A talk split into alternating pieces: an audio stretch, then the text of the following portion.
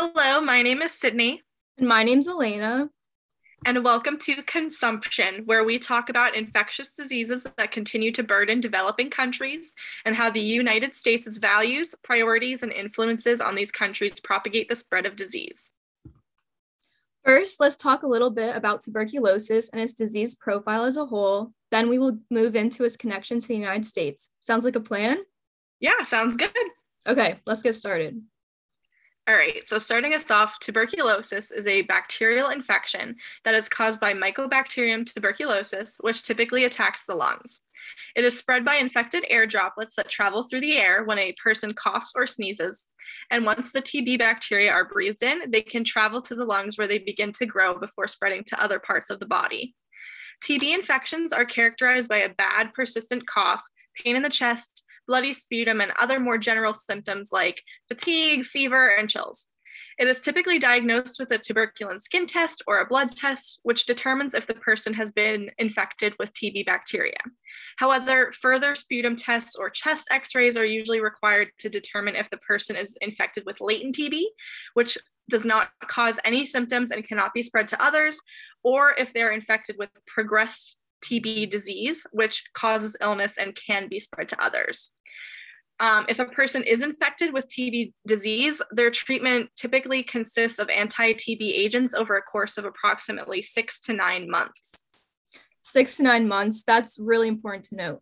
Can you explain why compliance with medication is so significant for this disease?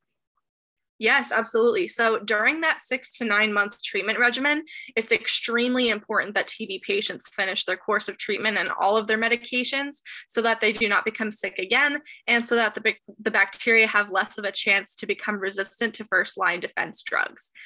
Um, when TB bacteria do become resistant to more than one first line anti TB drug and at least bear with me, isoniazid and rifampin. This is known as multi-drug resistant TB. And when TB bacteria become resistant to isoniazid and rifampin plus fluoroquinolone and at least one second line defense drug, it's known as extensively drug resistant TB. These infections are very complicated to treat, and without proper interventions, the infection can become very life threatening.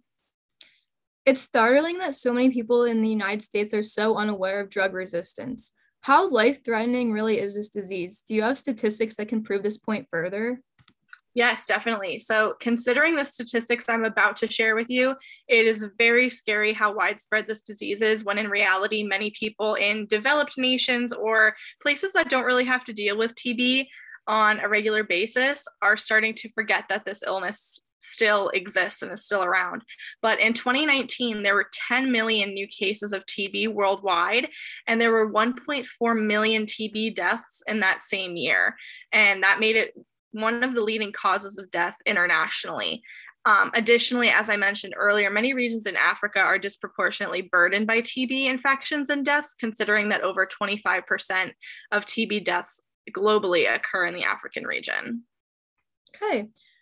Thank you so much, Sydney, for that discussion. Hopefully, in time, we are able to spread greater awareness on the debilitating effects of medications and how bacteria can become resistant to them. Now, let's move into the idea of consumption relating to TB. So, in addition to the structural inequities that persist in society, increasing use and support of neoliberal policies has led to the privatization of healthcare and the creation of for profit healthcare industries. All right, let me stop you right there for a second. What do what do neoliberal policies have to do with TB and is this affecting medication access in some way? Yeah, great question.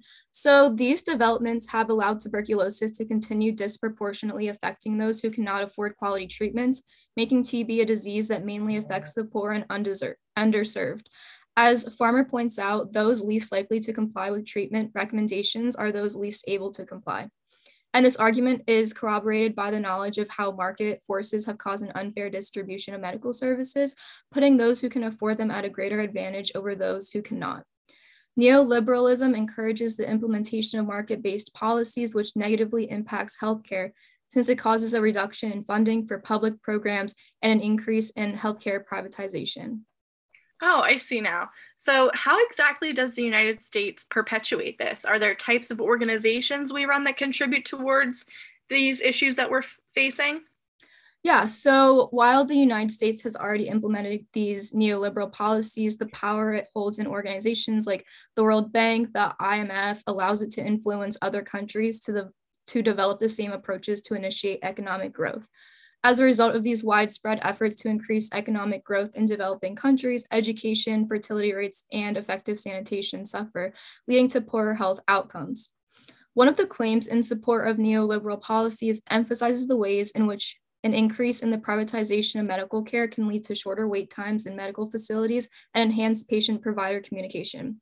However, especially in developing countries and when specifically considering tuberculosis related health outcomes, healthcare privatization can be a burden on patient care as it can lead to the employment of physicians who are unable to accurately diagnose and treat patients with TB and often forces patients to pay out of pocket for medical supplies and medications that are completely unaffordable or not financially supplied by the medical facility. Wow, thank you, Elena. That was a great discussion. I can see how the United States is contributing to health inequities by implementing these neoliberal policies.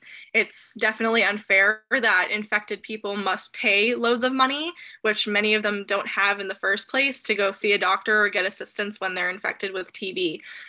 Thank you all so much for tuning in today to learn more about how the US is contributing to the spread of TB in developing countries. And make sure you use what you learned to educate those around you so that we can stop contributing to the disproportionate disease burden in African countries. We'll see you next time. Thank you so much. Bye bye.